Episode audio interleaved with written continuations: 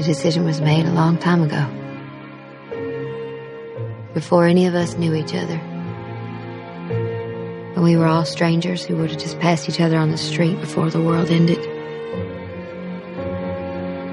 Una de las mayores incógnitas que nos dejó el último episodio de la séptima temporada de The Walking Dead es ¿quién demonios es Bernie Wrightson? Bernie Wrightson es un dibujante estadounidense que hizo muchas cosas, entre ellos fue el creador de, el célebre Swamp Thing o La Cosa del Pantano, un dibujante que falleció hace muy poco y que dibujó durante mucho tiempo, ilustró, se caracterizó, se hizo célebre por ilustrar dibujos de ilustrar historias escritas por Stephen King le dibujaba los, los monstruos, los monstruos salidos de la enfermiza cabeza del viejo y querido Stephen King. Muchos de ellos fueron dibujados por Bernie Wrightson. Bernie Wrightson falleció hace muy poco tiempo y Greg Nicotero, el encargado de crear a los zombies de esta serie y el director de este último capítulo y de muchos otros, ese es un tema que en algún momento podemos desarrollar también aquí, que es los mejores episodios de The Walking Dead son los que dirige Greg Nicotero. Y Greg eh, Nicotero hace un, poco un tiempo, si buscan en Instagram, van a encontrar en el Instagram de Greg Nicotero un posteo con un zombie eh, maquillado, pero con la, pedacitos de su cuerpo, la nariz y las costillas azul, como para que luego aplicarle CGI.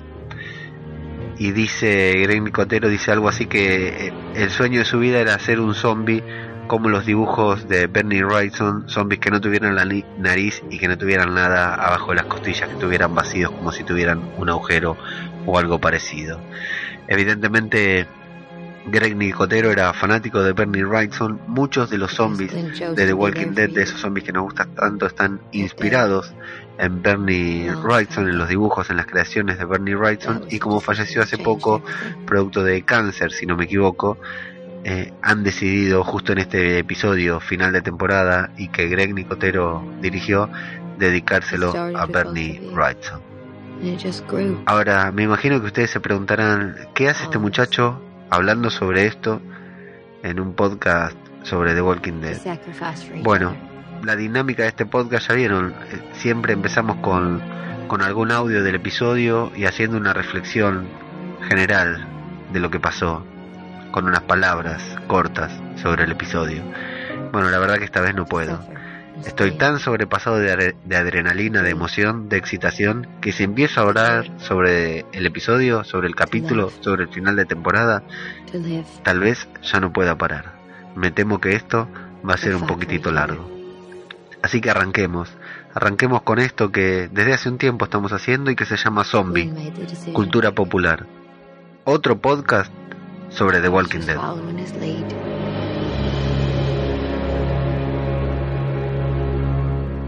We are going to war.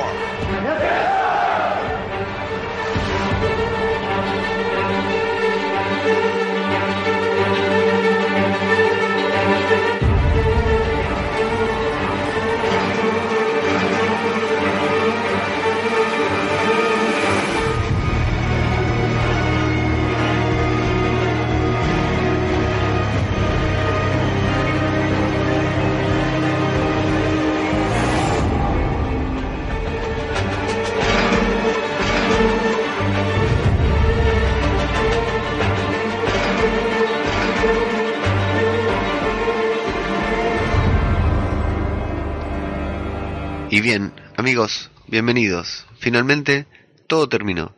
Ha llegado un nuevo final de temporada de Walking Dead y con este final de temporada ninguna polémica se ha dormido, ha desaparecido. Al contrario, las polémicas, las discusiones sobre la calidad de esta serie están más fuertes que nunca. Está todo el mundo discutiendo sobre si fue un buen final de temporada, si estuvo a la altura, si no estuvo a la altura, si estuvo a la altura de qué, lo comparado con otros finales de temporada de esta misma serie, de otras series, y bueno, lo cierto es que el final de temporada no deja a nadie no pasa desapercibido, se habla en los portales de noticias, se habla en los blogs, se habla en los trabajos, se habla en los grupos, en, redes sociales, en los grupos de familia, en el grupo de, de mi familia está que explota el chat hablando sobre The Walking Dead. Así que, bueno, ¿qué otra cosa podemos hacer más que hablar? Hablar de esta serie que tanto nos gusta a todos los que estamos escuchando esto. Quiero creer que todos los que lo escuchan son personas a las que le gusta la serie o que por lo menos le moviliza algo, le da ganas de verla, hablar sobre ella y, y reflexionar, reflexionar. Sí, dije bien, reflexionar sobre una serie de zombies. Qué curioso, algo que nunca, nunca se nos hubiera ocurrido anteriormente.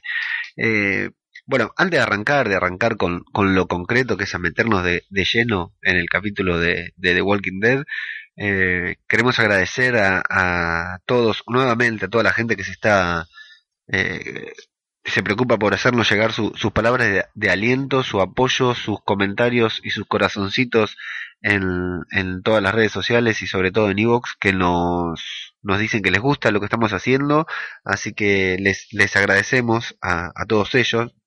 Eh, mencionamos rápidamente a, a, los droides que buscas. Estos chicos tienen un podcast sobre The Walking Dead también que ahora vamos a, a mencionar un poco más adelante.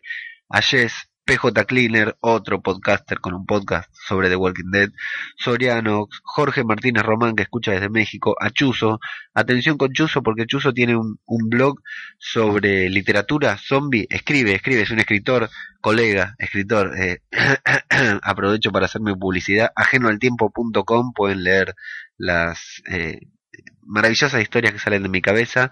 Bueno, Chuzo tiene un blog también, como yo, como ya dije, todo sobre literatura literatura zombie, así que se los vamos a recomendar, lo tengo por acá, es sinunfinal.blogspot.com.ar, me sale acá, pero me parece que no es .com.ar, pongan sinunfinal.blogspot y los va a llevar directamente al, al blog de Chuzo.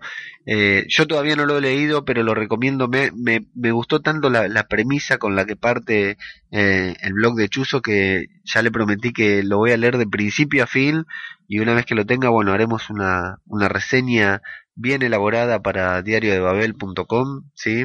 No para acá, para zombies, sino para diariodebabel.com. Así que se los recomiendo. Si tienen ganas de leer algo distinto, algo sobre zombies, eh, vayan a, busquen el blog de Blogspot de Chuzo, que es sinunfinal.blogspot o .com.ar o .es. Yo no creo que sea .com.ar porque Chuzo no vive en Argentina, así que debe ser que estoy redireccionado. Eh, acá lo tengo, sí, es sinunfinal.blogspot.com.es, pero parece que se puede acceder también desde .com.ar. Así que Chuzo, ya te vamos a estar leyendo y, recomendando directamente en Diario de Babel. También tenemos a AAA, a Silvia, a Carlos Pajo, eh, Pájaro, a Seriéfago, el cura Legañas, a John 999, al Caucil Ratoncita, eh, muchos de ellos de, de España, eh, algunos eh, la gran mayoría podcaster o habitués oyentes de diferentes podcasts, así que les mandamos un saludo y un abrazo bien grande al Tano Mariano, a, Narratone de acá de, de Argentina, de la provincia de Córdoba, viejo compañero de práctica de entrenamientos que hace poco, sin que le pregunte, eh, me mandó un mensaje diciendo que le estaba le gustaba lo que estábamos haciendo, yo sabía que era fanático de Walking Dead casi tanto como yo porque hemos hablado a través de las redes sociales varias veces. Así que un abrazo para vos, Mariano. ¿eh? Muchas gracias por estar presente y fundamentalmente por hacernos mencionar, hacer mención a que te está gustando lo que hacemos. Así que no queda otra que seguir haciéndolo. Gracias a todos y bienvenidos a este nuevo capítulo. Ahora sí, nos metemos de lleno en este capítulo, en el final de temporada de Walking Dead, que tanto debate está generando. Bueno, yo les voy a ser 100% honesto. A mí el capítulo me encantó, la serie me gusta y estos son los capítulos de The Walking Dead que yo quiero ver. ¿Pudo ser mejor? ¿Pudo ser peor? Bueno, ahora lo vamos a ver. Seguro que pudo haber sido las dos cosas, pero yo cuando me siento a ver una serie como esta, quizás es, un problema mío, ¿verdad? Yo me siento y la disfruto, me siento y me entrego a lo que los directores, los productores, los realizadores me quieren dar. Cuando es muy malo algo que, que, falla terriblemente y cuando encuentre un ejemplo ahora le, les voy a, eh, lo voy a mencionar como para que sepan que no soy tan ciego, tan cerrado. Bueno, sí, me corta el clima, me saca, no lo puedo disfrutar o cosas por el estilo. Por ejemplo, yo soy fanático del hombre araña, encontré el ejemplo, soy fanático del hombre araña, del personaje del hombre araña y cuando fui a ver las películas de, de Tobey Maguire, no de Tobey Maguire, de este último, de Andrew Garfield, la verdad que salí decepcionado del cine, no las podía disfrutar y yo disfruto siempre del Hombre Araña. Lo mismo que me pasó con las de Tobey Maguire, con las de Sam Raimi, con el Hombre Araña 3, porque es completamente traiciona completamente a, la esencia del personaje del Hombre Araña esa película. Eh, y bueno, y todo lo contrario ahora con Tom Holland en la película de los de, de Civil War, de Capitán América, que la verdad que me encantó, tanto el Hombre Araña como el Peter Parker me pareció un personaje maravilloso. Pero bueno, sí, por más que me guste a veces cuando está muy mal hecho o no tiene nada que ver con lo que uno sabe que debería hacer, sí, me saca y no lo puedo disfrutar. Pero generalmente yo me entrego y disfruto de lo que estoy viendo. Acepto lo que me dan y bueno, después doy mi valoración, pero no veo la serie o las películas jugando. Por ejemplo, 50 sombras de Grey, no la vi, no la voy a ver y fin, no me importa nada. No, estoy en contra del consumo irónico, no la veo si es algo que no me gusta, no pierdo el tiempo viéndolo. Y acá con The Walking Dead a lo que voy es eso. Yo la veo y la disfruto. Me siento a disfrutar de una serie. Ayer domingo estuve todo el día con una ansiedad. Por lo general lo veo los lunes yo, porque no pago el codificado que acá en Argentina tenemos que pagar para ver The Walking Dead el domingo.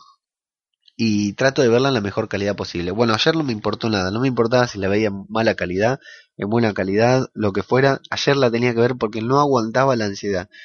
Pasó el mediodía, ya había almorzado, ya estaba el domingo, vieron ese momento del domingo que empieza a, hacer una pendiente, ¿no? Que uno como que se deja estar hasta que termina y, termina siendo domingo a la noche, bueno, desesperado porque fueran las 23.30 acá en Argentina para ya poder ver el episodio de Walking Dead porque no me aguantaba más. Entre semana, ¿qué me pasó? Abrí una página de Facebook que bien grande y con mayúsculas decía spoiler alert y detallaba uno a uno de los eventos que iban a pasar que, que iban a pasar a lo largo del capítulo y fue un pestaneo.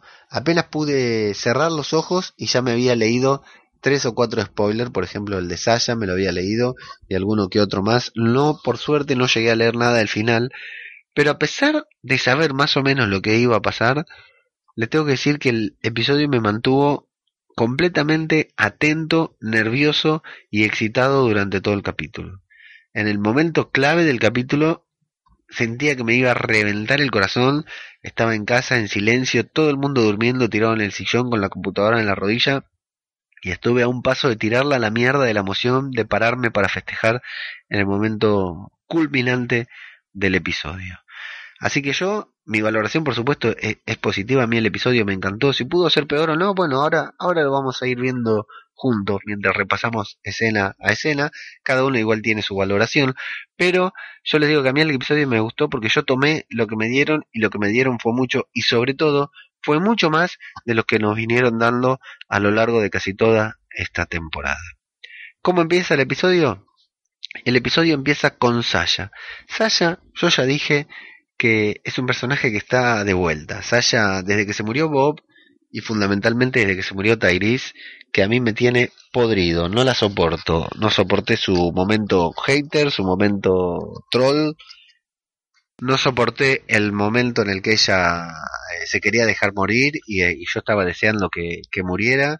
Evidentemente en aquel momento no la dejaron morir porque estaba embarazada, no el personaje sino la actriz, y vieron que está mal despedir y dejar sin trabajo a una persona embarazada. Ahora Sasha parece que triunfa, que se va a mejores series, eh, quizás a protagonizar seguramente, y bien. Eh, empieza con ese capítulo de Sasha que no sabemos si está adentro de qué, si está adentro de un ataúd, si está dentro del traje de Iron Man o qué, le vemos la cara y la vemos sufrir, agonizar, soñar, qué es lo que le pasa a Sasha. En ese momento no lo sabemos, aunque los que ya nos habíamos comido los spoilers eh, estamos seguros de lo que va a suceder las escenas precréditos de esta temporada fueron de mayor a menor. Eran largas, se fueron acordando, se fueron acordando, se fueron acordando y esta fue diminuta. No tuvo nada. Y lo, el rostro de Sasha y lo que dice que empieza a empalmarse con ese mágico momento que nos regaló este capítulo de volver a ver a ese hermoso personaje que fue Abraham, que es un personaje increíble. La verdad que Abraham a mí me encantó. Digan que lo mataron al lado de, de Glenn, que uno por supuesto sufre más por Glenn que por Abraham, pero Abraham era un personaje maravilloso de esta serie. Y bueno, da gusto volver a verlo ahí vivo, en un sueño, en un recuerdo, quizás, en el que, bueno, mantienen una conversación que nos van dando en cuenta gotas a lo largo de todo el capítulo, ¿verdad?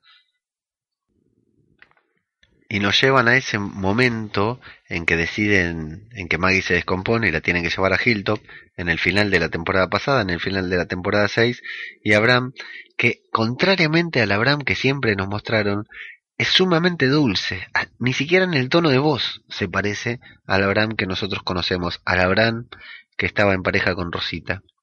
Le habla dulcemente, la trata de, de, cariño, y ella, como siempre, bueno, no como siempre, pero siempre dando la nota a Sasha, le dice que, que no, que no vaya a acompañar a Rick para llevar a Maggie.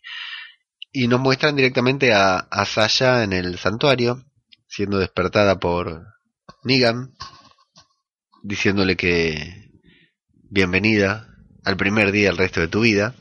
Le trae un regalo con waffles o panqueques, no sé qué son, con una sonrisa, como una ironía, digamos, de lo que va a suceder, de lo que va a pasar. Y Sasha intenta convencerlo de que no hace falta que muera nadie. Sasha todavía no se da cuenta con quién está hablando y Negan se lo hace bien claro cuando le dice cuidado, vos no me permitís nada, soy yo el que te lo permito vos. Así que eh, tené cuidado con lo que me decís, tené cuidado con lo que sé, vos me vas a ayudar y dos o tres de ellos van a tener que morir. Quizá no sean dos, bueno, negocian un, un poco porque Negan que quería matar a tres, si no me equivoco, y, finalmente Sasha negocia en que, bueno, uno tiene que morir. Y claro, ¿quién es ese uno, verdad? Sasha tiene bien en claro quién es uno. Hay muchos planos cortitos, mucha secuencia cortita, recortada, que nos van mostrando a lo largo de la, del, del, episodio, como ese, después de, justo esa escena de Sasha que le pregunta qué quieres de mí, Aníbal, viene eh, una escena de Maggie y ella sentadas en un árbol que, bueno, esa escena la van a cerrar recién al final. Maggie sonriendo y Sasha como preocupada, como incómoda. Eh, eso seguramente ya es en Hilltop, ya es cuando sus dos hombres han muertos eh, con los batazos de Lucille. Y directamente a la cara de Daryl observando a Dwight. Acá es una escena que, bueno, está bien. Eh, para eso nos construyeron el personaje de Dwight.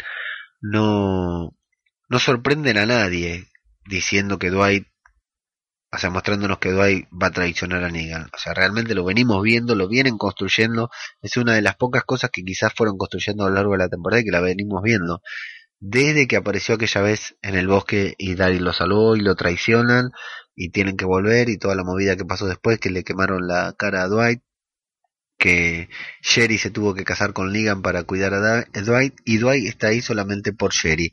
Sherry dejó salir a Daryl, Sherry se escapó y le dijo a Dwight que no le gustaba la persona en la que se había convertido, así que bueno, Dwight cambió, exactamente, no tiene absolutamente ninguna razón para quedarse con, Dwight, con Negan. No obstante, no obstante, Dwight es, eh, es imperdonable. Dwight es imperdonable. todo lo que la torturó a Rosita, todo lo que le hizo a Daryl y mató a Denise, que acá viene Tara esta quizás es la parte que menos me gustó. Un personaje tan, tan lindo como el de Tara, tan fresco y todo. Para mi gusto, no le quedó bien el momento en que se puso oscura. En que le dice a Dwight, esa chica que mataste, esa chica que mataste tenía un nombre. Y Dwight le dice, no era mi principal objetivo. Al lado de Daryl se lo dice, o sea, su objetivo, el objetivo de Dwight era matar a Daryl, claramente y Daryl se le va encima que lo quiere matar. Lo que no me gustó de esta escena, decía de Tara, más allá de que es comprensible, primero, Tara no estaba. Tara volvió días o semanas después de que Denise murió. ¿Qué le dijeron a Tara? Sí, hay uno con la cara quemada que mató a Denise. O cuando vieron a Dwight ahí, le dijeron, che, mirá que el que vamos a ver es el que mató a Denise. O, o cómo sabe Denise que exactamente es ese el hombre que, que mató... ¿Cómo sabe Tara que ese es el hombre que mató a Denise? Para mí esa parte no me cierra.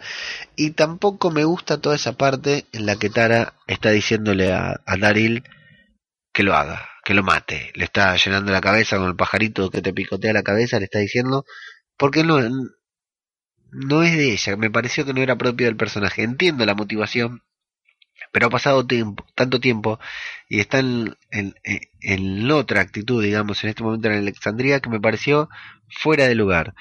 O sea, coherente con lo que pasó, pero fuera de lugar. Dwight está dispuesto a morir. No quiere, pero está dispuesto a hacerlo. Y le dice a Daryl que él lo hacía solamente por... Le dice a Daryl que solamente lo hacía por una persona que ya no está y que ahora Negan ya no es el dueño. Ya no es su dueño y que entonces él puede liberarse, que por eso él está aquí y por eso Daryl también está aquí. Le dejan claro que la que lo dejó escapar es su esposa, fue Sherry. Así que aunque Tara le insiste, aunque Tara le insiste en que se tiene que, en que lo mate, Daryl lo, no, es que lo perdona, pero lo deja, lo deja vivir. Sobre todo porque le dice, tú me conociste entonces, y yo creo que hace referencia a cuando se conocieron en un primer momento que Daryl sabía que no podía confiar en él y me conociste ahora, dice, y sabes que no miento. Jesús la reta a Rosita porque le dice, ¿por qué no avisaste antes que Sasha está ahí? Él podría ser nuestra última oportunidad, como diciendo, mirá si Daryl lo mataba, nos quedamos sin cartas para jugar para recuperar a Sasha. Y Rosita le dice que no confía en Dwight para nada, lo cual me parece muy bien porque Dwight le hizo la vida imposible a ella también, pero sí que sí confía en Daryl. O sea que si Daryl le perdonó la vida a Dwight, ella entiende que sí, que, que puede ser que haya que no perdonarlo, pero sí confiar mínimamente en él como para salvarlo. Y ahí Dwight entonces empieza a develar el plan de Negan. Le dice Negan va a, vendrá, va a venir. Rick se extraña y Dwight le aclara el plan. Se lo dice eh, detalladamente. 20 salvadores, tres camiones y a Rick le parece extraño. Eh, Dwight tiene un plan, un plan muy parecido al de Richard para no dejarlos pasar para que no lleguen rápidamente a Alexandria. Y el plan es matar a los 20 salvadores y Dwight avisar de que ellos, eh, de que está, salió todo bien, de que ya están volviendo y caer de sorpresa con ellos adentro de esos tres camiones. Está bueno este momento porque es eh, este momento en el que Rick se entiende, se entera de que el lugar en donde viven se llama el santuario. Pero bueno, claro, lo tienen que dejar ir a Dwight para meterse e infiltrarse en Negan, lo cual es, es muy riesgoso porque está Daryl todo. Lo bueno de esto es que también confirma que los trabajadores, toda la gente que trabaja en el santuario, se va a poner de parte de ellos porque no está de acuerdo con la tiranía de Negan. Y están esas frases, ¿no? ¿Cómo puede ser que los guionistas escriban frases tan buenas y a veces hagan tantas payasadas en esta serie? Daryl le dice que cuando, si está mintiendo, que lo va a matar muy lentamente. Y que cuando todo esto termine, le importa un carajo que lo sienta, que lo lamente Dwight, porque igual lo va a matar. Lo cual me parece bien, me parece inteligente de Daryl, dejarlo vivir hasta que lo tenga que matar. Y Rick le dice, con un momento de lucidez y de sabiduría, le dice, Daryl, si Dwight está mintiendo, esto ya se terminó no es que se va a terminar en algún momento, ya se terminó. Y de ahí a un costado, disconforme porque le hayan perdonado la vida, está Tara en la actitud que me pareció más floja y menos creíble todo el capítulo. Y mira que hay cosas que estuvieron flojas, pero la de Tara es la que menos me convenció. Sasha adentro de la Whirlpool, como dijo, no me acuerdo quién fue que lo dijo, y flashback otra vez a Abraham, pura dulzura, pura sonrisa y Sasha pura oscuridad. No se enojen conmigo, no estoy hablando de su piel, estoy hablando de, eh, de la oscuridad que ella adentro, en la que sueña con que Abraham se moría. Al final parece que Sasha tenía premoniciones. Y bueno, le cuenta el plan a Sasha no le gusta y ya empieza a sufrir eso que sintió de que la van a hacer enfrentarse contra sus amigos, de que la está estafando, de que la va a llevar a hacer algo que no quiere hacer. Y es ahí cuando tiene el problema con Negan, porque Negan ve que ella no está convencida. Le saca la ficha enseguida, por supuesto, porque Sasha no puede aparentar, porque Sasha no es sumisa como Eugene. Sasha es combativa, Sasha no se puede entregar, entonces le dice, ahí cambia la, las expresiones del rostro de Sasha acá me gustaron, porque se reprime, intenta no decirle nada, pero Negan se da cuenta, Negan la percibe, entonces ahí cuando Sasha le empieza a decir, vos te pensás que yo me voy a quedar sentada mientras vos, y ahí Negan le dice, cuidado porque vos a mí no me dejas hacer nada, soy yo el que te deja hacer vos, soy yo el que hace las cosas, soy yo el que manda, y ella insiste en que nadie tiene que morir. Tramposo, Negan, encantador.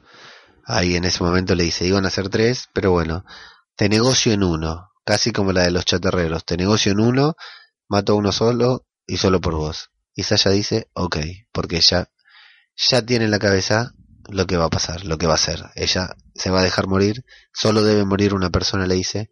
Esa persona, claro, no lo dice, pero es ella.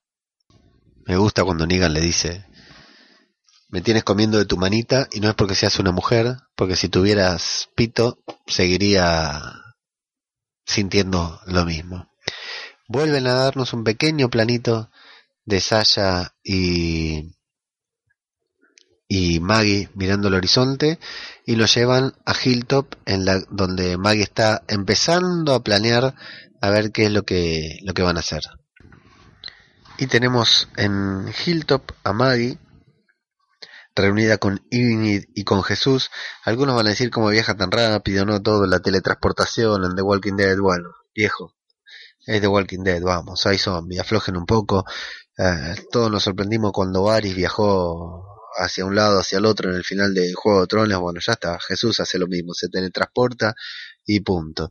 Eh, están ahí hablando y le dice que, que bueno, que van a necesitar ayuda porque eh, son el factor sorpresa. Creen que controlan a Hilltop y no lo controlan, pero bueno, Gregory se escapó y no saben lo que Gregory les está diciendo. A lo que Jesús le dice, Inid le pregunta si van a llevar a, a a la, a la guerra. Y Maggie le dice que sí, seguro, que ellos necesitan ayuda.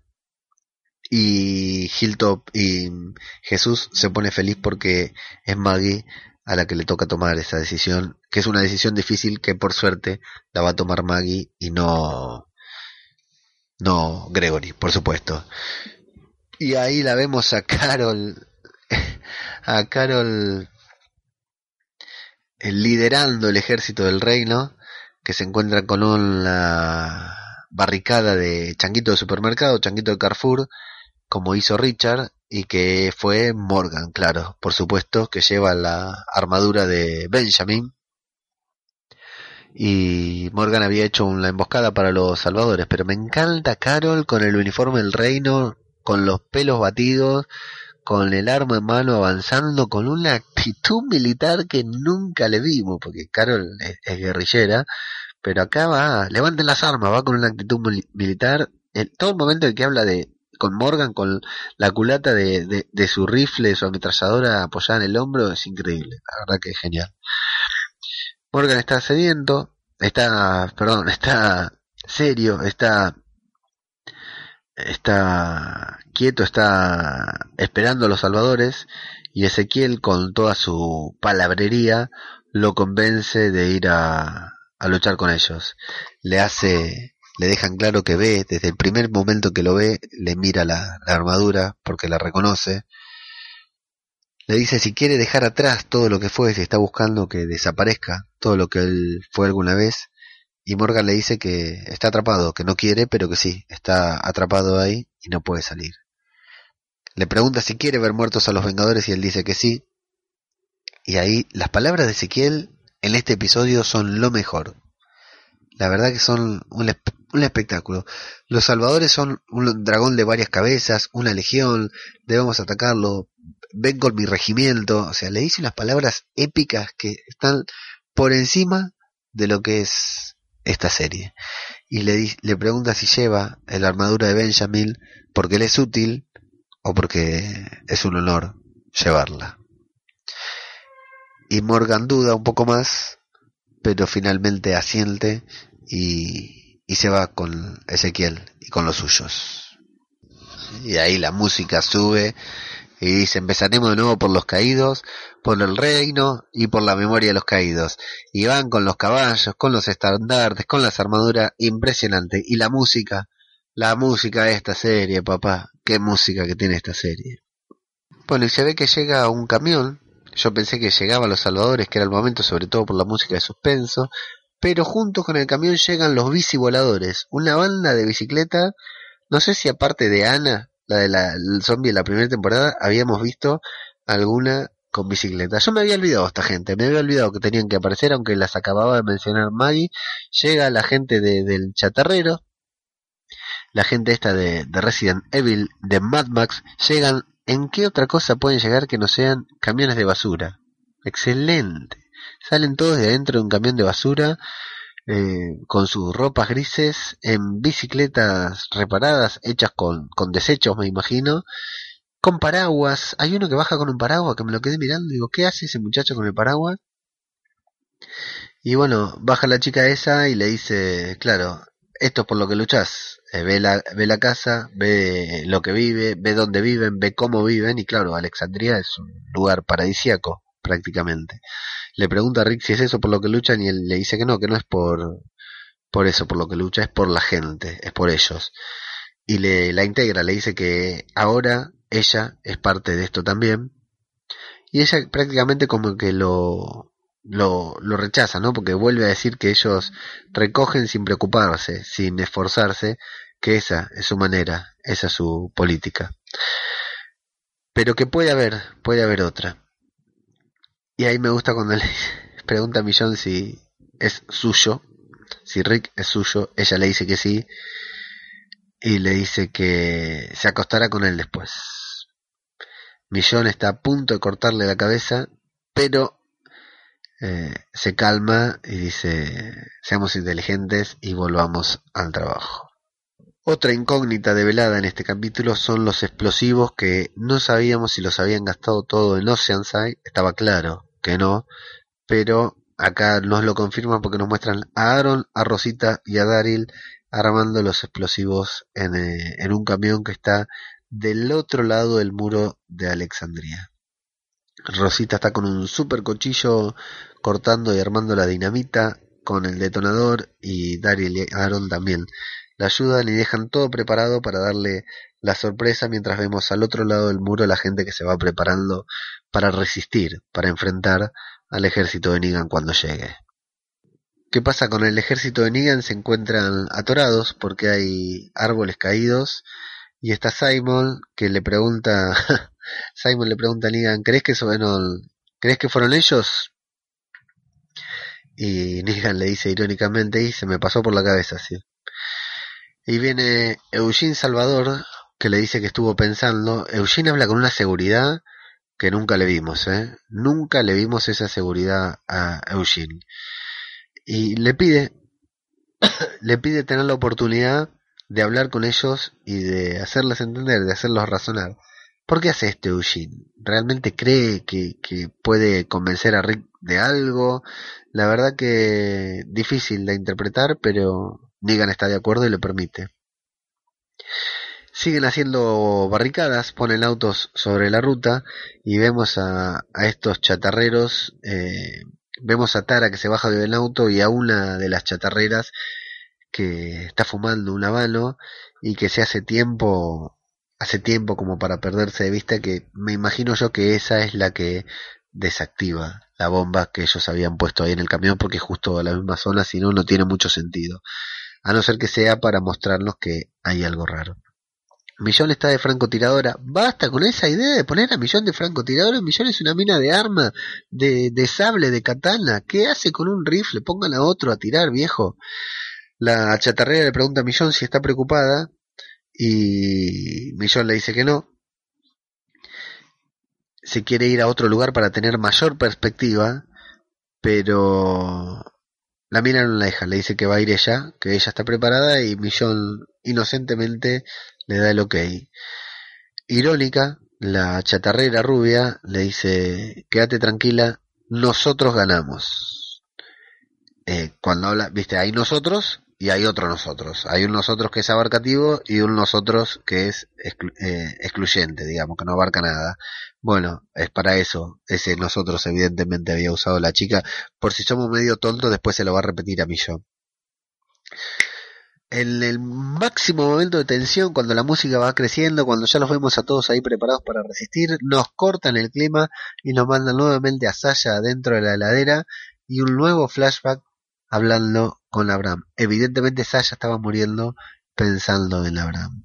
Y Abraham, dulce, nuevamente, con convicción, sabiendo lo que pasa, le dice, no perdamos más tiempo, sabemos lo que va a pasar, en un ratito vamos a salir los dos y vamos a ir los dos juntos a ayudar a Maggie para que tenga el bebé porque ella, ella tiene el futuro. Se lo dice Abraham a Sasha y Sasha se lo dice a Ili en el capítulo anterior. Está bien que es obvio que tiene el futuro porque está embarazada, pero recuerden también que Abraham cuando iba en la camioneta en ese último capítulo de la temporada pasada, cuando iban en la camioneta eh, y Abraham decía que, que ahora sí le parecía que al principio le había dicho a Glenn que, que estaba mal tener un hijo, pero ahora le parecía que estaba bien, que podía empezar a estar mejor, que podía estar eh, que ahora el mundo empezaba a cambiar, que realmente se le ocurría que podían llegar a, a, sobrevivir, a tener familia, como en ese sueño que nos mostraron.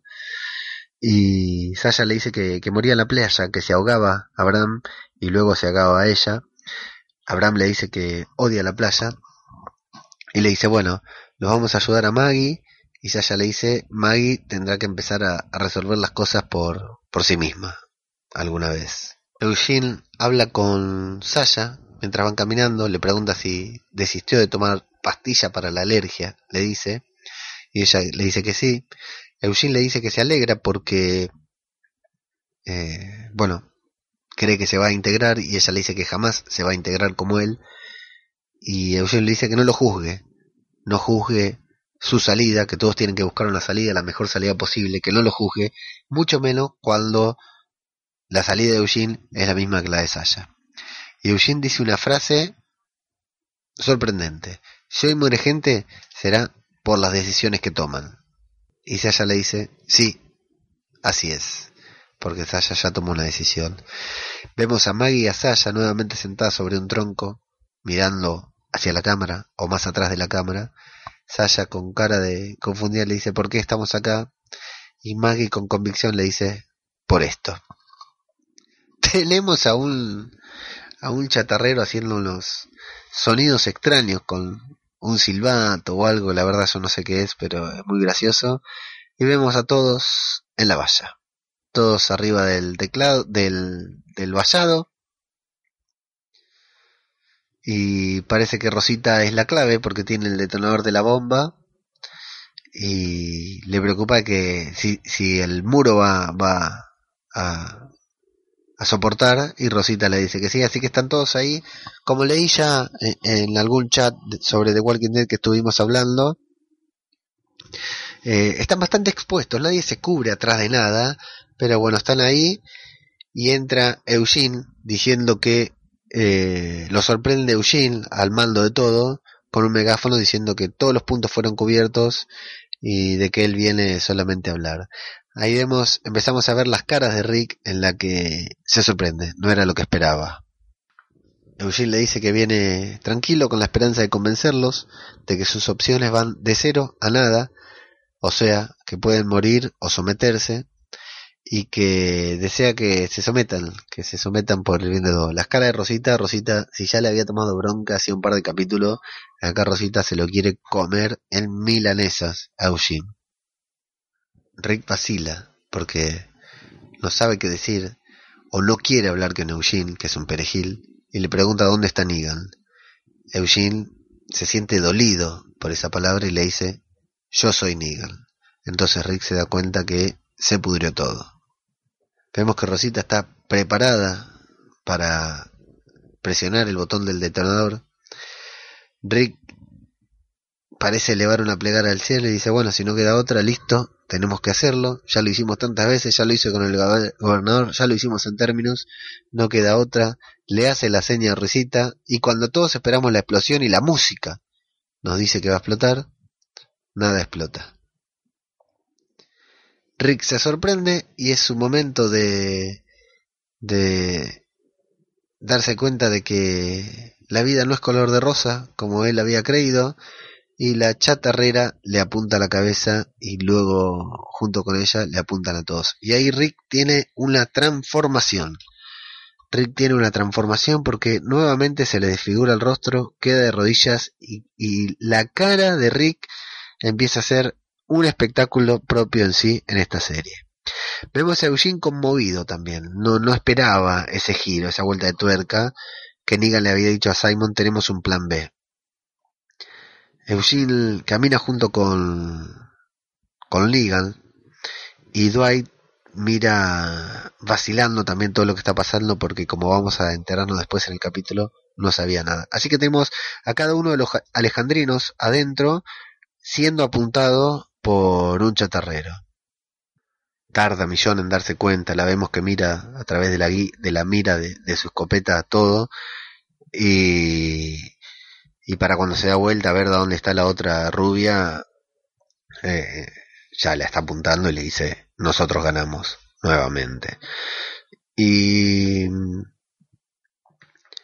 y bueno, Negan comienza con su show, con su verborragia, le pregunta si conoce un cuento de ese de una persona que creyó que sabía todo pero al final no sabía nada etcétera etcétera. Le dice es un cuento sobre vos y les hace bajar las armas pero Rick enfrentado jugado le dice nadie va a bajar las armas. Teníamos un trato y le dice bueno hicimos un trato mejor le dice ella. Las palabras de Negan son maravillosas también. Le dice querías hacernos volar por, por los aires, Rick, como ofendido. Mm, estoy yo, está mi gente. Está bien, porque ellos no son de los tuyos, pero Eugene, Eugene es de los nuestros, de los tuyos. ¿Cómo lo vas a, a, a querer volar por los aires? Y Eugene está medio cagado y Rick está descontrolado. Así que los manda. Ahí van a descubrir el. Simon y Dwight van a descubrir el, el cajón, el ataúd, que tiene una lona encima, es muy importante esa lona, era el factor sorpresa para que ellos vean. Y qué mensaje, ¿no? Acá en Argentina ha pasado en varios partidos de fútbol, en actos políticos, que, que aparezca un, un cajón. La verdad que es un espectáculo sorprendente que te diga, bueno, vení, tengo un mensaje para vos, tengo algo para vos, y es un cajón.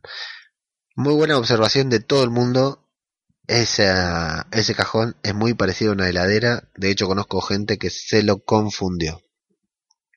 Entonces le avisa que ahí está Saya, dice, pero ¿para qué le tengo que avisar? Porque ahí adentro no se escucha nada. Y le dice que a pesar, además de devolverle sus armas, de, de darle todas las armas que encontraron, porque sí lo sabe, y Rick la mira a la chatarrera, además de devolverle las armas, además de además de darle todas sus armas, además de darle hasta la última gota de limonada, quiere que elija a uno de los suyos para que lo mate Lucille y que tiene que recuperar a su Daryl. Se quiere llevar todo, la mesa de billar, los tacos o muere Sasha. Rick se mantiene callado durante todo el parlamento de Negan, no dice nada, se le ven los ojos que está sobrepasado nuevamente, que no sabe para dónde salir, siempre apuntado por la, la líder de las personas de la, de la comunidad de la chatarra. Y finalmente habla y lo sorprende a Negan porque Negan ya le estaba diciendo que, era un estúpido, que no servía para nada le dice, bueno, déjamela ver. Con la voz quebrada, Rick le dice que primero quiere verla. Y Negan sonríe contento, creyendo que, que ya está, que lo convenció, que lo quebró. Le dice, espera porque le voy a avisar porque acá adentro Sasha no escucha nada. Y abre la puerta. Hay un pequeño cortecito a Sasha adentro del ataúd nuevamente. Y otro flashback corta clima para con Abraham, en el que le dice que el sueño parecía real, Y ahí Abraham, pura ternura, le da un beso, la abraza, le dice vamos. Ella quiere volver a parlamentar, pero Abraham, ahí es el Abraham, es que empieza a decir groserías, que empieza a decir malas palabras y todo, y ese es el Abraham que todos conocíamos. Le dice, me gustan las estupideces que decís, pero te voy a ahorrar el tiempo, así que voy a decir alguna yo. Vamos a ir porque vos te vas a arrepentir de lo que acabas de decir, te vas a arrepentir toda tu vida y vas a desear no haberlo dicho, del hecho de decir que Maggie tiene que lo que Maggie que Maggie tiene que empezar a cuidarse sola. Te vas a arrepentir por siempre y vas a hacer cualquier cosa para expiar eso que acabas de decir. Y le dice, colocamos nuestras carnes en la guillotina antes de que otra persona. Siempre es otra persona porque los dos sabemos que vamos a morir y ya que vamos a morir que tenga sentido. Que todo esto tenga sentido. Y ahí es cuando dice que Maggie tiene el futuro. Es muy dura esta parte cuando pensamos que esto pasó antes, lo nos muestran ahora, pero pasó antes de ese horroroso capítulo en el que Negan los atrapó y les reventó la cabeza a batazos. Y eso, y cierra su participación en esta serie, este gran personaje nuevamente, el sargento Abraham Ford, diciendo, arriesgar el culo por los demás, hacértelo pedacito por ellos, oh Dios, eso sí es vivir. Sasha le pregunta a Eugene si se demoran dos horas, un par de horas en llegar. Eugene le dice que sí, que el camino no va a ser bueno. Y le da un MP4, un iPod, porque le dice que duda que durante todo el viaje vaya a conversar con alguien, que sabe que ella no es así.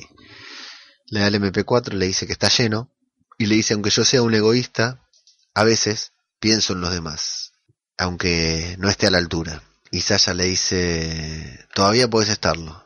No me voy a rendir, al menos no con vos. Porque lo que Eugene dice es, desearía haber estado a la altura. Y Sasha le dice que no. Esa es la gotita que deja una luz para todo lo que estamos bancando a Eugene. Yo lo sigo bancando, después lo voy a explicar. Y bueno, de alguna manera Sasha convence a Negan para ir adentro del ataúd. Le dice que quiere dormir y que lo único que necesita es una botella de agua. Cuando Negan cierra el ataúd con Sasha adentro, los vuelven a hacer un... Vemos que, que Negan... O sea, es muy difícil saber si si Negan está convencido de Sasha o no, pero bueno, las actitudes de Sasha no demuestran otra cosa. Y la vemos a Sasha con una luz en su rostro, creemos que se le está haciendo la puerta, al menos al que se le está abriendo la puerta, al menos eso creí yo, pero no. Toma un poco de agua y toma la pastilla milagrosa que Eugene hizo para las mujeres de Negan, el veneno. Se suicida. Es muy buena la idea de Sasha, ¿eh?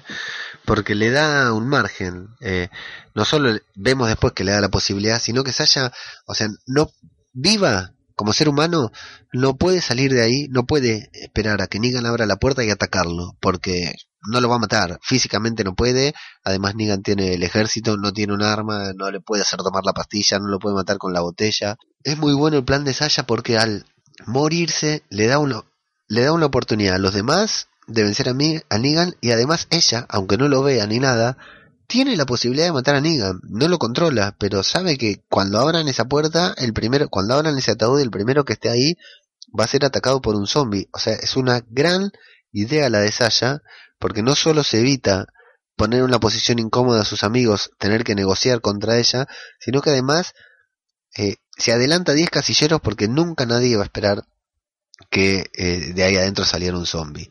Y bueno, y es lo que pasa, ¿no? Y ahí, en un segundito nomás, en un instante de, capítulo, todo un capítulo que venía clima, corte, clima, corte, clima, corte, porque iba subiendo, iba subiendo, iba subiendo, nos iban preparando que algo pasaba, corte al flashback.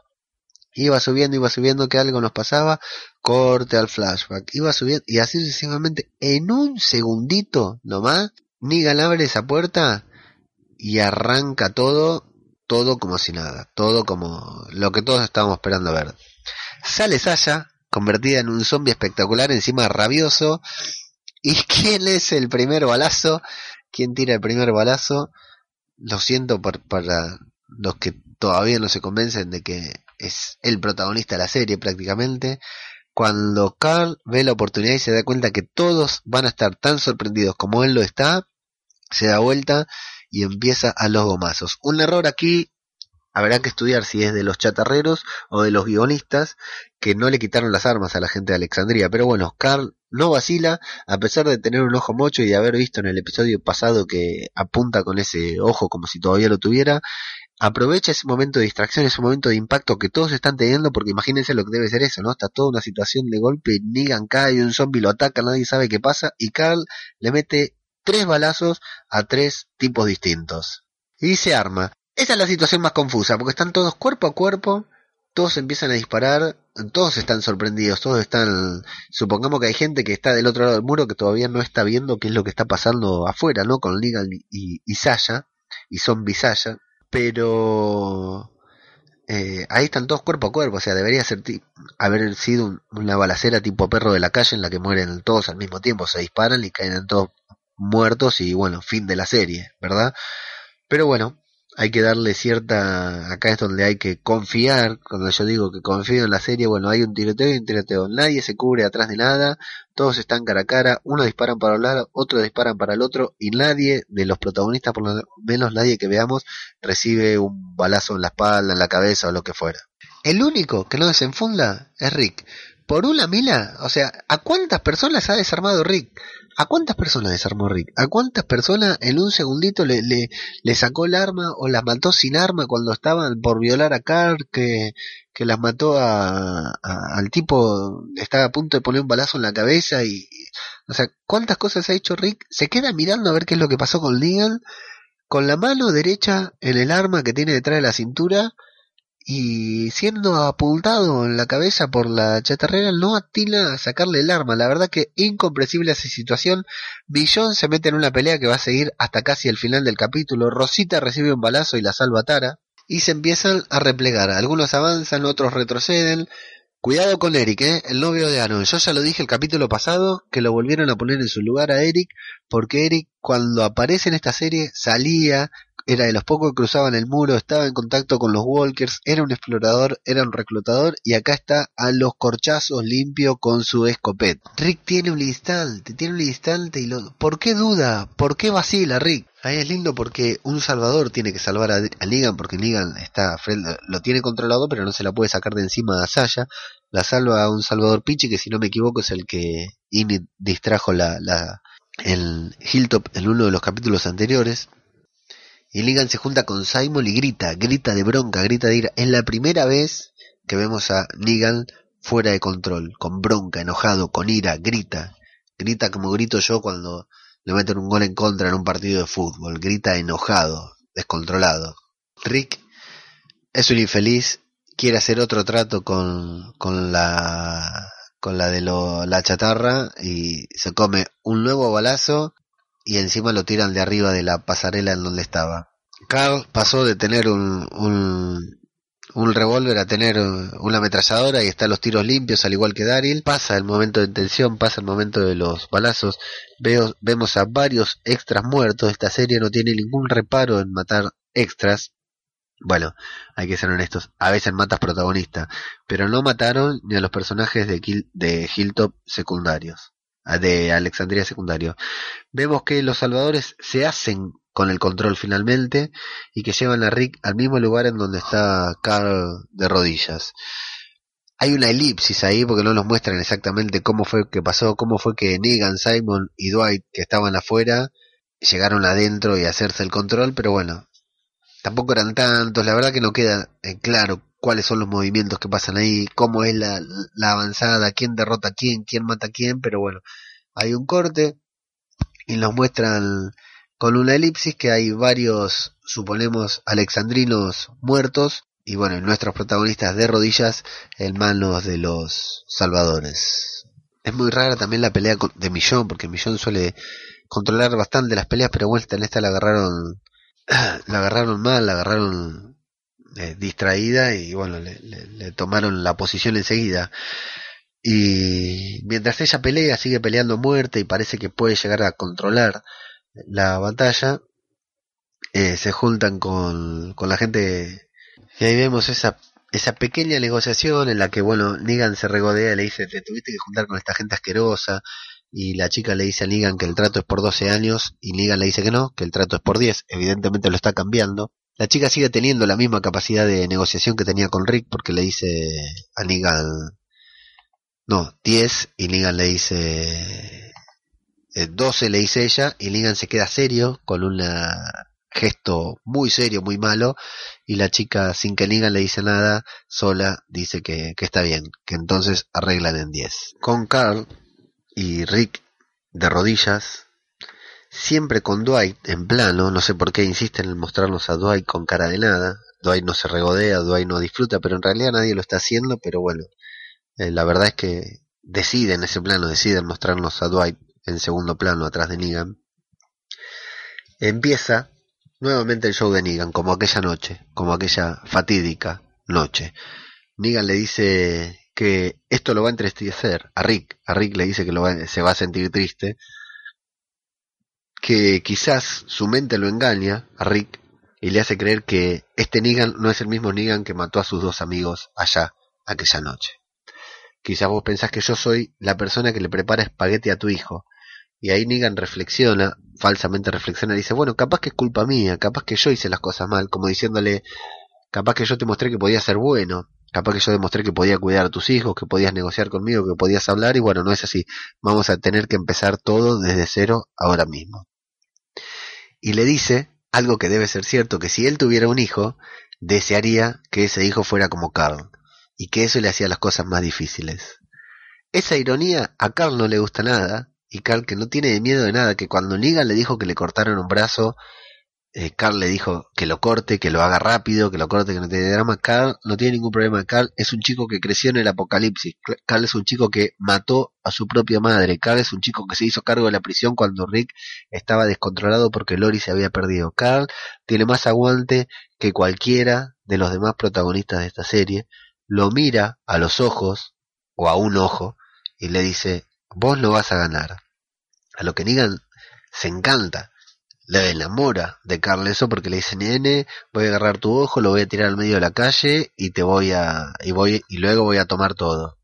Millón a punto de morir, le dice a la rubia que lo tiene, ya le había dicho a Rick en un capítulo anterior, sonríe, nosotros somos los que sobrevivimos, le dice a la rubia, nosotros vamos a ganar, nosotros vamos a vivir, somos nosotros los que nos sobrevivimos, nosotros. Y cuando vuelven, Rick la está buscando, Rick está con su vista buscando y se escucha que alguien cae.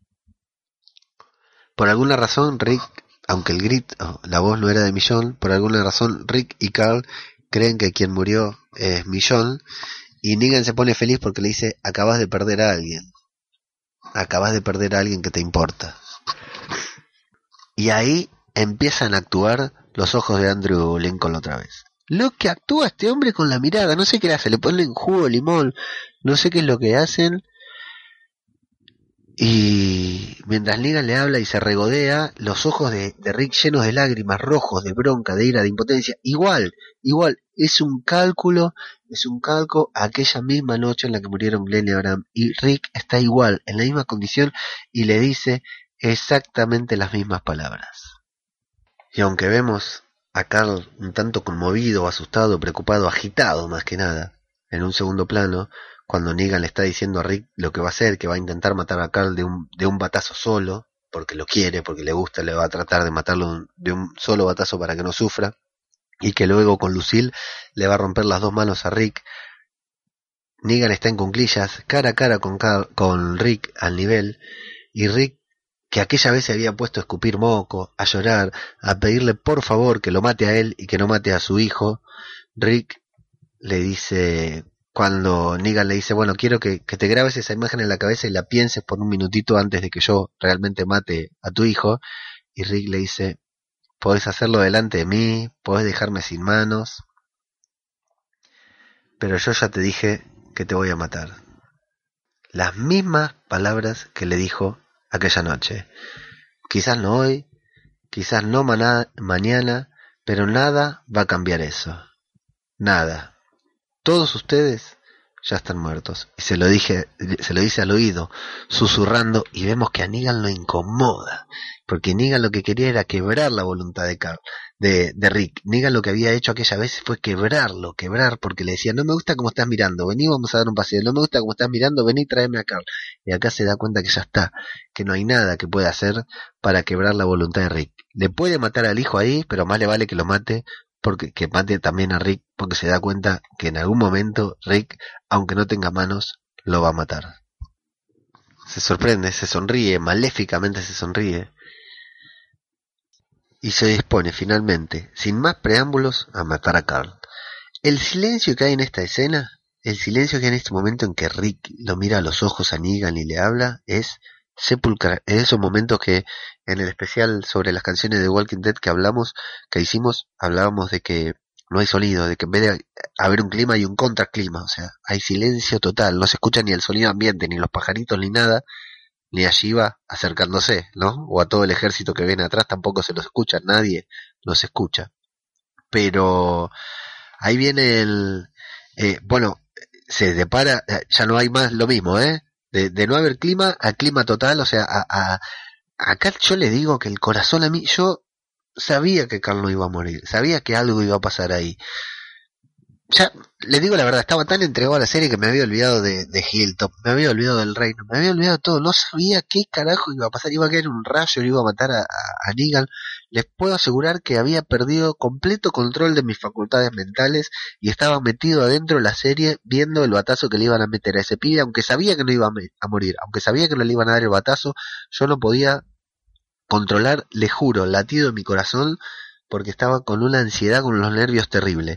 Para colmo, Negan se para y no va lentamente y empieza con su show ni nada y dice, ok, dijiste que podía hacerlo y se para ya a darle el batazo. Tuve que ver la escena hoy, durante el día de hoy, dos o tres veces para ver la cara de Rick como diciendo, bueno, como que hay un segundo en el que se arrepiente, un, un segundo en el que los ojos de Rick de, de, tener la certeza de decirle, podés matarlo delante mío, pero yo te voy a matar, pasa a arrepentirse todo y como a querer pedirle perdón en un instante, como Carl cierra los ojos sabiendo que de atrás viene el, el batazo, no se agacha pero cierra el ojo, para recibir el batazo con, con dignidad y de golpe aparece Shiva, que no sabemos cómo se acercó hasta ahí, cómo es que en su camino no atacó a nadie más, por qué no lo atacó Negan, cómo le dijo Ezequiel a quién tenían que, que, atacar, o si tranquilamente podría haber atacado a Rick, que estaba ahí a centímetros de donde estaba. El tema es que se siente un gruñido, Negan se da vuelta y se asusta, se, se asusta mal, y un Salvador cae en las garras de Shiva que se lo morfa enterito peor mucho peor que los zombies, el Morfa Shiva al Salvador. Y bueno, entra el rey con una música, una música increíble para esta serie. Nunca sonó una música así. Ya sé, lo digo siempre, ¿no es cierto? Pero nunca sonó una música así. Y acá es donde yo tengo que pedir perdón, tengo que decir, muchachos, discúlpenme por mi soberbia, por no saber nada y estar haciendo un podcast de Walking Dead.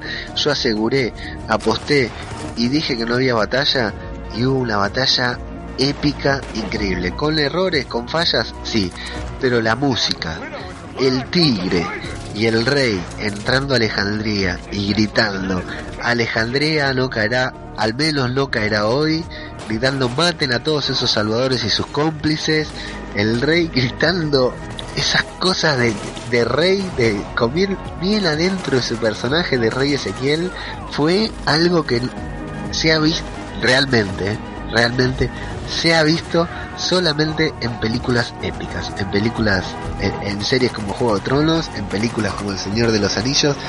Fue una batalla que estuvo al nivel, algo que yo nunca me hubiera imaginado, así que entenderán por qué es que este capítulo a mí me gustó tanto con todas las fallas que ya fuimos comentando, o acá mismo, por ejemplo, cómo sabían a quién disparar. Si nadie tenía, salvo estos que venían con la ropa de skater, nadie sabía a quién le tenían que disparar, porque no es que los salvadores tenían una ropa y los de Alejandría otra, pero bueno, adentro muchachos, todos acertaron el tiro. Dwight, que era un salvador infiltrado, no recibió ningún disparo, así que está todo bien, todos tienen buena puntería, pero no importa, no importa, porque como dice Negan, al igual que como dice Richie Fintano de La Tertulia Zombie, un podcast de The Walking Dead que no me canso de recomendar que lo tienen que escuchar porque es el primero que escuché y no sé, ahora estoy escuchando muchos podcasts, pero creo que la tertulia zombie tiene un nivel que nos gustaría tener a todos los demás, o al menos a mí me gustaría tener. Eh, Richie Fintano, desde que apareció el tigre en el segundo capítulo de esta temporada, que se la pasa diciendo textuales palabras, un puñetero tigre, y tal cual la traducción que yo estaba viendo, no dijeron un jodido tigre, no tradujeron un maldito tigre, tigre cuando Negan grita el subtítulo que ponen es Un puñetero tigre, así que no pude salir del clima para reírme pensando en cómo estaría festejando esto Richie Fintano, al igual que todos nosotros con la aparición de Shiva ahí en ese momento. Bueno, tenemos a todo el reino disparando a lo loco, a Rick y a Carl que se miran que no entienden qué carajo pasó, al rey gritando locuras, a Rick que se arrastra para agarrar un arma y hay un salvador que se le acerca pero es muerto por la gente de Maggie, que Maggie entra, Maggie salió, Maggie es una persona embarazada. Maggie salió en esta, ¿no? Porque a Maggie la vimos hacer de todo también al lado de Glenn, ¿no? Matar, hay, hay escenas, hay memes de, de Maggie con, con la remerita esa gris que usaba en la prisión que también le quedaba, matando a, a Walkers a lo loco. Pero Maggie, en esta, la forma en la que lleva el arma salió de una película de acción salió de una película de detectives, de, de, es, una, una policía encubierta, Maggie e Enid abajo, pero lo de Maggie que viene con el arma, con las dos armas y los brazos estirados abajo, apuntando hacia abajo para que no se le escape ningún disparo al aire, una habilidad con las armas que bueno, sí, evidentemente se han entrenado y bueno, Maggie los lleva tantos años al lado de Rick en vano, ya los venían entrenando desde la prisión, pero eh, queda opacada por la entrada del rey. Maggie comandando a su equipo de asalto, gritando tercer grupo al frente, tercer, segundo grupo allá. La verdad que lo de Maggie es impresionante y ni hablar si pensamos que dentro lleva un chinito que, que lo está, que, que, que tarda en crecer porque acá el tiempo no pasa, pero la verdad que las apariciones del reino por un lado, de Hilton por el otro, súper coordinados, cómo se coordinaron, cómo cayeron al mismo tiempo, cómo entraron sin que nadie los escuche, cómo entraron atrás de Alexandría, cómo nadie los vio, cómo no había nadie cuidando, cómo Eugene no dijo, che, manden alguno atrás por si viene, tienen un plan sorpresa por atrás. Bueno, no importa, viejo. La escena fue maravillosa, fue increíble, fue emotiva, la música era perfecta y el rey Ezequiel estaba como loco. Carol con la ametralladora que le sacudía los pelos para todos lados, Morgan que mataba un poco con, a palazos y otro poco con arma. La verdad que fue una escena no voy a decir nunca visto, porque hay muchas películas o series así de acción, pero en esta serie lo más grande que habíamos tenido fue el tanque ese y listo. Rick agarra una ametralladora y empieza a matar a lo loco también, baja, agarra una ametralladora y bueno, lo tenemos a Negan escapando y diciendo un puñetero tigre, la mira a Maggie y dice, esa viuda está viva y con un arma encima y le dice a Simon, claro, Negan, Negan se siente traicionado. Realmente Negan se creía que tenía todo bajo control y se da cuenta en este instante que no tenía nada bajo control. Se da cuenta que él fue tan iluso como todos los que confían en él, como todos los que creen engañarlo, como él creía que era Rick de iluso. Cuando se alió con la comunidad de la chatarra, así de iluso estuvo siendo él porque le estuvieron engañando todo el tiempo. Los del reino el tigre que parece que no, no sabías que tenían, que claro, Gavin tampoco tiene por qué saber que Ezequiel tiene un tigre ahora, me doy cuenta, porque nunca fue Ezequiel a los intercambios con el tigre. Eh, no sabía que Maggie estaba viva, bueno, la verdad que se encontró eh, Negan con un panorama desconocido, con una sorpresa, y le dice a Simon eh, una frase gráfica que tranquilamente la podría haber dicho Abraham. Simon, ¿lo has probado así? Es como sabe la mierda. O sea, están perdidos, digamos, perdieron todo. y hay otro tigre que se come justo de donde estaba Negan, eh, eh, otro salvador comido por el tigre. Carol y Ezequiel matando a diestra y siniestra. Gabriel, Gabriel a los ametralladorazos limpio por el medio de la calle sin ningún problema, sin rezar, sin pedirle perdón a Dios. Y un momento muy importante de la serie cuando Morgan y Rick quedan frente a frente, se miran, asiente con la cabeza, y wow, muchachos, estamos en la primera temporada de vuelta, el equipo de la primera temporada de vuelta. Los chatarreros que parece siempre tener un plan, tiran una bengala al aire. Yo digo, ¿qué van a hacer con esta bengala? Bueno, al tirar la bengala tiran eh, los, de, los que están afuera esperando, tiran gases lacrimógenos y con eso posibilitan que se escapen los de la comunidad de la chatarra. Ahí, si la escena ya era confusa, se genera un poquitito más de confusión porque todos se meten en la, no son, no, no son gases lacrimógenos, sino que son, no son gases lacrimógenos, sino que son bombas de humo, digamos, que, que hacen, los hacen invisibles. Y bueno, se van a, a la casa de los salvadores el, a la casa, no, a la caza, a cazar salvadores y Ezequiel le dice ahora vamos a terminar con esto y los salen a perseguir junto con Carol y varios más. Maggie también le empiezan a hacer un, un rastrillaje pero no encuentran nada. Gabriel les tira con lo que no tienen y Ligan, creo que es Ligan el que pasa haciendo haciendo fuck you y los saque corriendo, ¿eh? pero los corren literalmente en el barrio, eso no pasaba muchachos, cuando te corrían así y bueno, cuando van a salir a perseguirlos, afuera estaban, creo que son los chatarreros armados, disparándoles también, cubriendo la, la retirada de sus compañeros arriba de los camiones de basura. Lo que me gusta es que la gente de Alejandría y el reino estaban dispuestos a ir por todo, porque la verdad quieren abrir el portón para salir a perseguirlo, no se conforman con haber resistido, no, no, no, lo único que querían era exterminar a los salvadores. Eh, abren toda, quieren, intentan abrir el portón, pero bueno, no pueden porque evidentemente lo han trabado y cuando Daryl sube al camión de basura ve que todo ha terminado, que ya no hay nadie más. Y me gusta mucho la parte en la que Rick y Carl van a buscar a Millón. Me gusta porque Rick es la pareja de Millón, ¿no? Pero Millón no es la madre de Carl y, están los dos muy preocupados por ella. Los dos la sienten parte de su familia. Muchos de nosotros tenemos nuestra resistencia con esta pareja porque nos la metieron de sopetón, nos las encajaron y si bien tiene sentido común que, que sea que se hayan formado pareja por todo lo que pasaron juntos, eh, es medio como que está impuesta por los guionistas por capricho de los guionistas, no fue algo natural. Pero a mí me gusta mucho ver esta, esta fraternidad que hay entre ellos, esto de que realmente se consideran familia, más allá de que se acuesten y todo, porque Carl también va muy preocupado y se pone feliz cuando ven a la, a la de la chatarra muerta y a Millón viva, aunque deformada.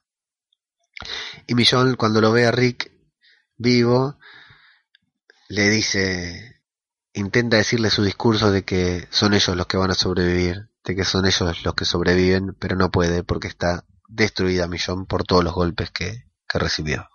Bueno, y corta y nos vamos a los dos epílogos del episodio en el que Simon le dice que está todo listo. Dwight le dice que cuando Negan avise ellos ya están listos para salir. Y Negan lo increpa a Eugene. Nuevamente Eugene se mantiene, aunque se le ve que duda, que tiene miedo, Eugene eh, se queda firme y logra convencer, o entre comillas, logra convencer a Negan porque Negan le pregunta, ¿cómo crees que se murió? ¿Cómo crees que murió ahí adentro Sasha cuando subió viva? Y rápido, Eugene, aunque con miedo, le digo, le dice que es probable que sea por la lona. Se llava la, la caja y se quedó sin aire, se asfixió. Negan se acerca, lo mira de cerca porque dice, este gordo me está hablando en serio, me está chamullando, me está tomando de boludo, ya me tomaron de boludo todo, me vieron perder, qué pasa con este, pero decide, al igual que con Dwight, darle una segunda oportunidad de decirle, puede ser. Así que bueno, nos muestran que Negan tiene un ejército, un ejército de voto, porque cuando él le grita vamos a la guerra, ellos no gritan viva Perón ni otra cosa, ellos gritan Negan. Ahora fíjense ahí porque está Negan, dos pasos más atrás Simon y Dwight, y un paso más atrás Eugene. Son cuatro, ¿eh? Eugene está metido ahí. Si es un traidor, no importa, todo bien con Eugene, porque yo entiendo que traicione, porque no se va a tomar una pastilla para suicidarse, ni va a matar él a Negan, pero eh, está ahí, eh, llegó, si querían meter un infiltrado, no hay un infiltrado como, como Negan, para, como Eugene, para meter ahí. Y el epílogo, el epílogo de los epílogos, Alexandria bastante destruido, bastante caído, hay que reconstruirlo. Hablan sobre lo de Sasha, que no saben cómo, pero que seguramente lo hizo ella. Están recorriendo todo el perímetro, viendo de que esté, se ve trabajar junta a gente de Hilltop, del Reino y de los y de Alexandría. Jesús y Maggie se encuentran con Sasha, que era lo que estaban buscando, quizás era eso lo que todos estaban buscando. Maggie se quiebra, Jesús también está conmovido, agarran a Sasha y bueno, matan a Zombie Sasha para para darle paz a su alma. Lo hace Maggie, ¿eh? Jesús la tiene, pero es Maggie la que hace porque Maggie no tiene ningún problema en hacer las cosas que corresponden. Por eso es la líder, va a ser la líder de este nuevo mundo. Y las últimas palabras de Maggie son un viaje. Son un viaje de desde la primera temporada hasta el día de hoy. Es un recorrido, un resumen. Este podría haber sido el último capítulo de The Walking Dead. O sea, el último. Si, si The Walking Dead terminara así, si el año que viene ya no hubiera una octava temporada de The Walking Dead, que por suerte la hay, y ahí parece que quieren hacer 20, ¿no?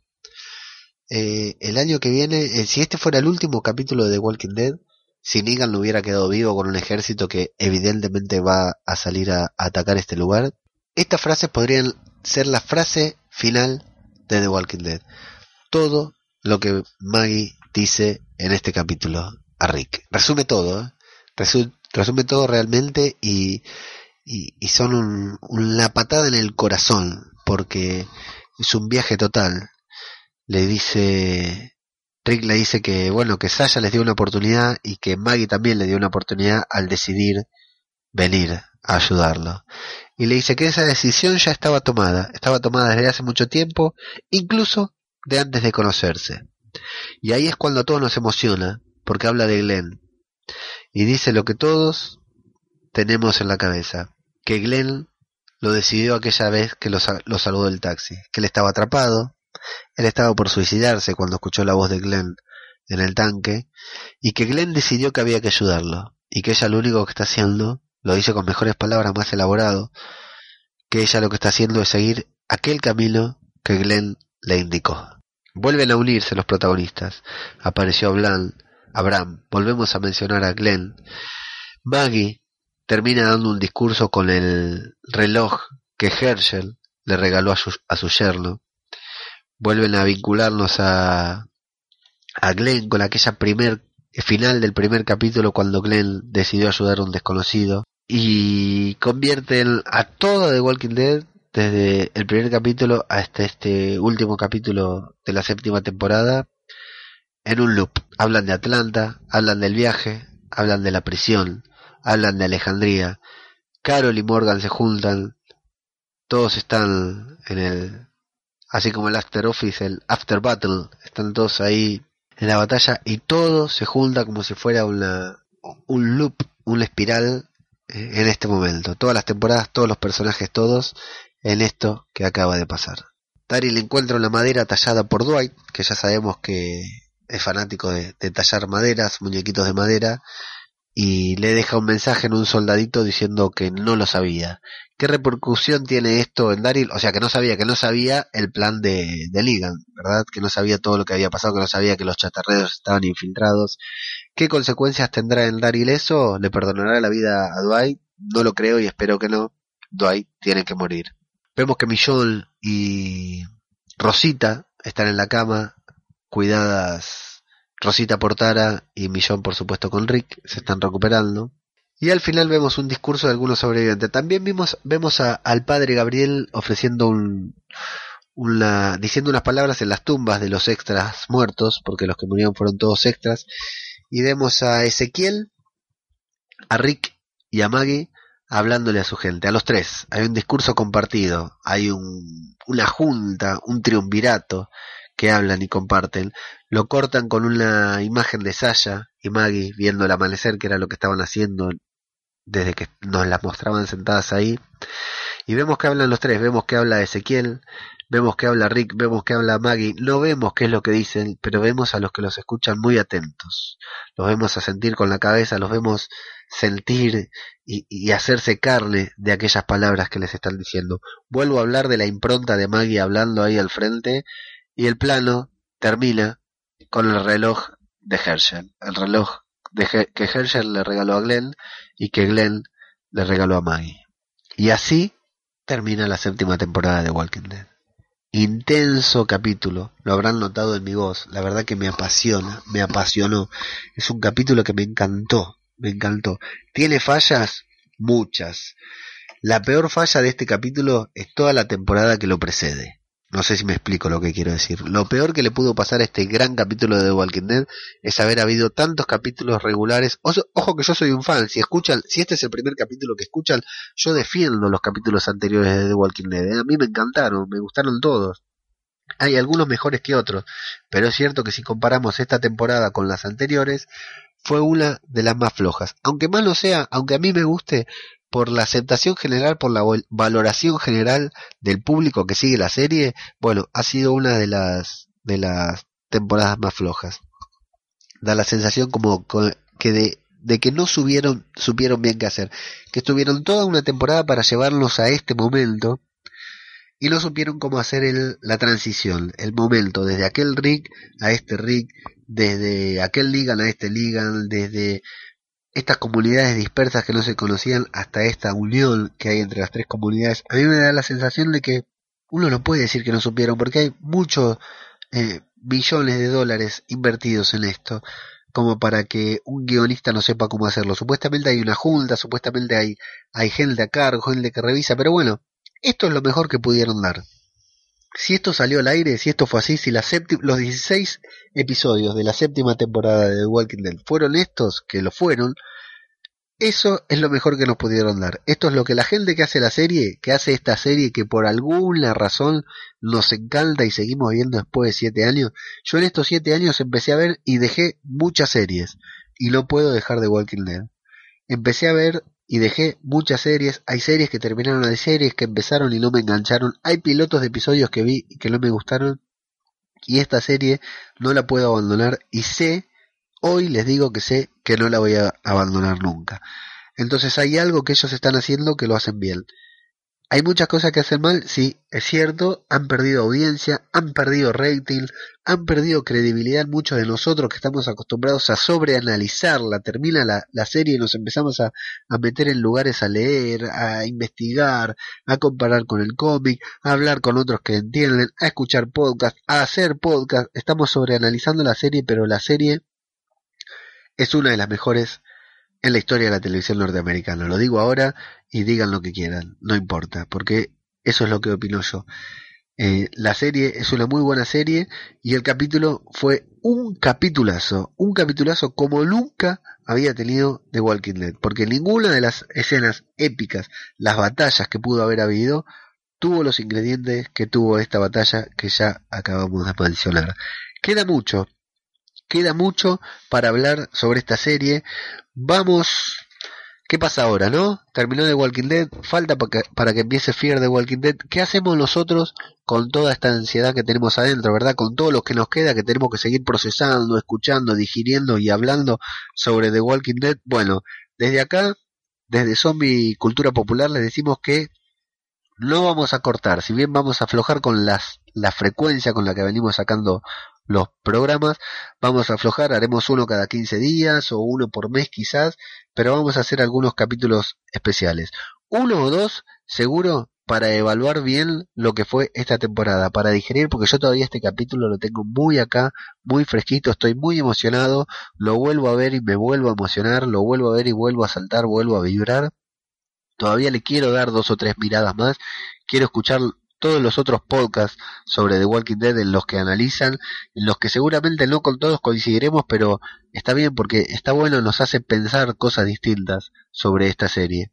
Así que eh, yo nosotros eh, yo tengo decidido que eh, la semana que viene un capítulo vamos a sacar, no sé qué día, no necesariamente el lunes, pero un capítulo vamos a sacar un episodio de, de nuestro podcast especial haciendo un resumen y un repaso y una valoración general de los 16 capítulos de la temporada de esta temporada. Eso les aseguro que lo vamos a hacer como para ir calmando no solo para que la calmen ustedes, sino para calmar yo mi ansiedad de acá hasta octubre, hasta que esta serie regrese. O sea, ahora nos falta que en algún momento nos tiren un teaser, que después en otro momento nos tiren un póster, que en otro momento nos tiren un tráiler y así nos vayan volviendo locos hasta que finalmente en octubre esta serie arranque nuevamente y desate nuevamente toda la polémica que ya estamos acostumbrados. Mientras tanto, no se pierdan los otros podcasts sobre The Walking Dead y los episodios especiales que vamos a comenzar a sacar a partir de la semana pasada, de la semana que viene. El primero, por supuesto, evaluando y hablando y comentando todo lo que fue, lo que pasó y qué nos pareció esta temporada, porque este programa ya se está haciendo demasiado largo como para hacer una valoración general de, de toda la temporada. Y mientras tanto, si tienen mucha ansiedad, les recomiendo les sugiero escuchar los episodios anteriores, sobre todo un episodio especial que hicimos, que es uno de los que más eh, comentarios tiene, uno de los que más les está gustando, uno en el que hablamos de la música de Walking Dead, lo pueden buscar acá, se llama eh, The Walking Dead, el musical, como si fuera un musical de Broadway, que no lo es, pero hacemos hincapié en toda la música, en las mejores canciones que hay en la en esta serie, que la verdad es un capítulo al que le pusimos mucho empeño, mucho esmero para hacerlo y a mí la música de esta serie me encanta, tanto la música instrumental como la música comercial que utilizan para eh, ilustrar y acompañar determinados momentos me parece maravillosa, así que se los recomiendo, se los sugiero y pueden aprovechar para escuchar estos capítulos especiales que, que ya hicimos eh, también durante este receso de, de invierno en el hemisferio sur y de verano en el hemisferio norte hasta el regreso de la octava temporada. También le sugerimos entrar a Radio de Babel y escuchar los otros podcasts que estamos haciendo. Ahora, aprovechando este receso de, The Walking Dead, también vamos a ponernos al día con otros podcasts que tenemos atrasados, como tal vez me recuerden, y, y un podcast sobre magia con Lucas García. Y vamos a estrenar, vamos a tener uno o dos estrenos en estos dos o tres meses siguientes, seguro de nuevos programas, nueva programación, nuevas voces, eh, bueno, lo de nuevas voces después lo vemos porque me parece que en algunos va a seguir sonando la misma voz cantante que hasta ahora.